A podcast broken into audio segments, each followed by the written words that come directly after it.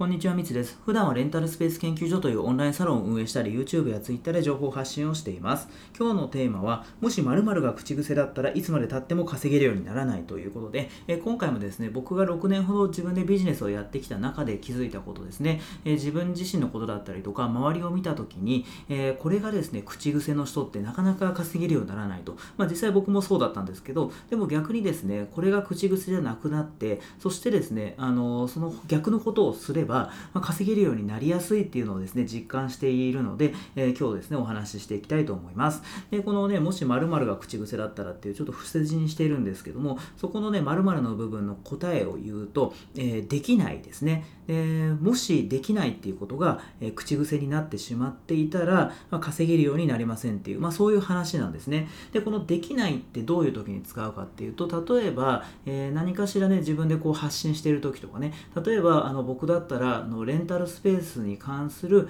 ま、発信をしているんですね。で、その時に、まあそのね、あのやってると、そのレンタルスペース以外の話とかも来るんですよ。でですね、あのレンタルスペースの話だったら、まあもちろんね、僕できるあの経験があるので、それはね、あのお伝えしたりとかできるんですけどなんかね他のねやったことないビジネスとかなんかね自分のそのできる範囲じゃないところの相談とか、まあ、仕事の依頼とか、えー、あとはその一応その業界のね同じ業界なんだけどもでもちょっと今の自分ではあのちょっと実力不足かなとかね。例えば、まあ、そういうのをあの、まあ、話ってきたりするんですよね。まあ多分あの多かれ少なからずねそういう経験とかねあのあるかもしれないんですけど。でその時にですねあのいやちょっと自分はまだあの経験不足なんであのそこはあの難しいですとか。あのねあのちょっとねジャンルがあの今やってることとちょっと違うので難しいですとかね。っていうふうに、まあ、断ってしまったらそれはそれでね簡単なんですけども、え、僕の場合はですね、ですねまあ、あのできるっていうんですねとりあえず。あのその今の時点その依頼された時点話が来た時点で、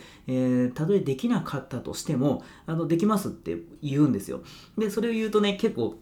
でできないのにあのできるって言ってなんか詐欺っぽいじゃないかみたいなね あの思われるかもしれないですけどでもその時はその依頼が来た時は確かにまだね実力不足だったりとか知識不足でできないっていうことだったとしてもそこから勉強すればいいだけなんであの僕としてはそれはねあのまあそれ全部のねなんか自分に興味ないとかあのもう本当にね全然あのやっても意味がないっていうかねっていう仕事だったらねもちろん断りますけどでもあこれなんか自分のためになりそうだなとかまあちょっとね今は実力不足かもしれないですけどでもやってみることであの自分のねあの経験、まあ、ステップアップにもなるかなっていうことだったらまあね今できなかったとしても、まあ、できるっていうもう言っちゃいますねそれは。で、えー、それがどうなるかと、えー、それをできますと言った時え、ってなるとまずあのもうできるっていうふうに言っちゃったんでもうやるしかないんですよね。でそうするとどうするかっていうとこのできるようになるまで頑張るっていう話なんですよ。でもちろんそれはねそのどういうね仕事を受けたかとか、えやることによって変わってはくるんですけどもでもその今までできないと思っていて生活していた、えー、自分に比べてもうこれをやるしかない、えー、やるっていうねことになっちゃったんでもうそれをねあのやり遂げるしかないですよね。でなるとそのねあの勉強の量っていうかねそれのやる気なんかも全然変わってくるんですね。まあ自分を追い込むっていうんですかね。えー、そういうことをするとやっぱりねあのめちゃめちゃ短期間で力がつくしやっぱりねそれってあのそれがあの最初はできなかったけどもそれが当たり前にねあのできてるようなできるようになるみたいなね、まあ、そういうふうにねすごいねなってくんですよ。でですねあの、まあ、僕もこれまで、まあ、いろんないろんなというかねそういう経験なんかをちょっとねあのしてきたりしたんですけど例えばどういうので言うとあの最近で言うとですね例えば、まあ、1年ぐらい前ですかね、えー、そのレンタルスペースの発信をして、まあ、Twitter とかね、YouTube とかで発信してたら、もうね、出版社の方からね、あのあビジネスのなんかそういう、あのかな、出版社かな、えー、からですね、あのちょっと講演会をですね、セミナーみたいのをちょっとやってもらえませんかみたいな、まあ、そういうね、オファーが来たんですね。で、その時僕は、まあ、一応ね、その YouTube とかでは話していたけど、その自分でね、そのセミナーとかね、そういうのもやったことないし、人前で話すとかも全然、まあ、ネット上ではね、ありましたけど、その人前で話すっていうね、そのリアルな場所でっていうのはね、あのなかったんですね、経験が。で、やっぱりね、それであのまあ経験がなかったし、ね、だできんのかなみたいなねなんかそういうね風には思ってたんですけどでも僕はですねそういう話が来た瞬間にチャンスだなと思ってもうやりますっていうふうに即決したんですね即答したんですよでそれでどうなったかっていうと、まあ、のねあの話したことなかったんで、まあ、そういうセミナーの、まあ、90分とかだったかな確か90分のセミナーをあの開催するための、えー、資料を作ったりとか、まあ、どういうふうに話せばいいかなっていうのを準備したりとかっていうのを、まあ、必死でしてね。であと集客なんかもね自分で、えー、のやったりして。でそれがですねあの結局まあ結構うまく結構っていうか、まあ、うまくいったんですよ。で250人ぐらいの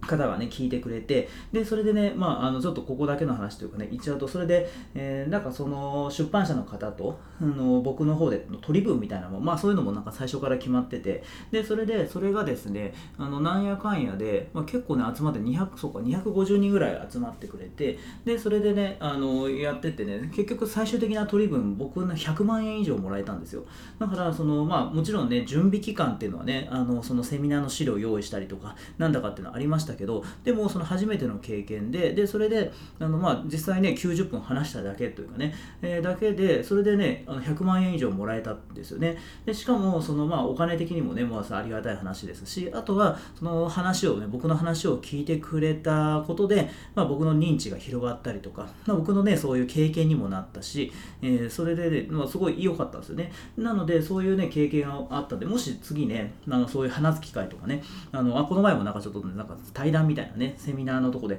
あの対談とかしましたけどやっぱねそのもともとそういうセミナーというかねそういう話すっていう経験をしてたんで、まあ、2回目3回目って結構楽なんですよね。その初めてだとねちょっとドキドキっていうかねあのできるかなみたいな風に思ったりするんですけどでもあのやってたんでまあ、2回目3回目ってね結構ねあの、まあ、やりますみたいな感じであの軽くできるっていうね、えー、そういうようなメリットもあったりしてでもそこってやっぱり最初の時にあのできないでねそれで終わってたらまあできないで終わってますよね一生。でもそのできますっていうふうにねもうやりますとかってやってしまうとまあねその時はねこうあの自信満々にやりますとかって言いながら裏でねせかせかとねあの頑張ってやらなきゃいけないですけどでもそれの繰り返しで自分自身の成長だったりとか、まあ、そういうふうにつながると。で逆にそれがね、もうできないできないとかって言ってたらいつまでたってもね、まあ、成長はなかなか難しいのかなっていうふうに、え、思うので、まずはですね、もうできるっていう、まあ、自分がね、あのできないと思わないっていうのもあれですけどね、でもまあ自分のね、その部をわきまえるっていうのもありますけど、でもそういうね、せっかく来たチャンス、えー、なんだったら、あの、それはね、あの積極的に受けるのがいいんじゃないかなとで逆にですね、まあ、僕はそういうふうにね積極的にそういうね仕事だったりとかっていうのは受けてはいるタイプなんですがただそのね周りを見たりするとあの逆なパターンの人が多いんですよね。あの僕みたいにあのできないのにできるっていうね、えー、ことを、ね、言う人がなんか少なくて逆にですね、え、できるのにできないみたいな。っていう人がの方が多いように見えてるんですよ。だからまあその人謙遜してるんですよねおそらく。で実はあのね本当はすごいねあの勉強熱心でその知識とかそういうねあのスキルなんかも持ち合わせているんだけどもでもどっかしらで自分の自信がないとか、まあ、多分経験がねそういうあのないんだと思うんですけども本当はすごいのにでもちょっといや自分なんかできないですみたいな風に謙遜してしまってでチャンスを逃してしまってるっていうパターンってすごい多いと思うんですよね。なのでそれはねねあのもったいないかなと。で実はそのそっちのね、あのスキルはね、まあまあだと。経験とかも全然ないんだけど、でも、あの、やりますとかっていう風に手を挙げる人の方が、もちろんそれは仕事にもつながるし、認知もね、されて、あの、今後のね、成長にもつながるし、で、それを最初はね、まあできますとかって言ってて、ね、できなかったらそれでちょっとね、悔しい思いをしたりとか、あの、まあできなかったとかってなってしまうこともね、ある、もちろんあると思うんですけど、でもそれを繰り返していくうちに、いつの間にか、そのね、あの、できるのにね、手を挙げてない人に比べて、あのできるようになってたりとかっていうのがねあのそれはいくらでもねそういうのはあると思うのでまずはそのできないっていうふうに思ったりとか言うんじゃなくて、えー、やってみるとまずは、えー、やるにはどうすればいいんだろうっていうふうな思考の切り替えっていうんですかね。そういうところをあの意識されると、うん、すごいいいんじゃないかなと。だから僕も結構ねその、ま今はねこういうふうな性格でやってますけど結構ねそのビジネスでちょっとねうまくいくまでは、まあ、自分に自信がなかったりとかそういうのがねやっぱ多かったんですよ。でその時ね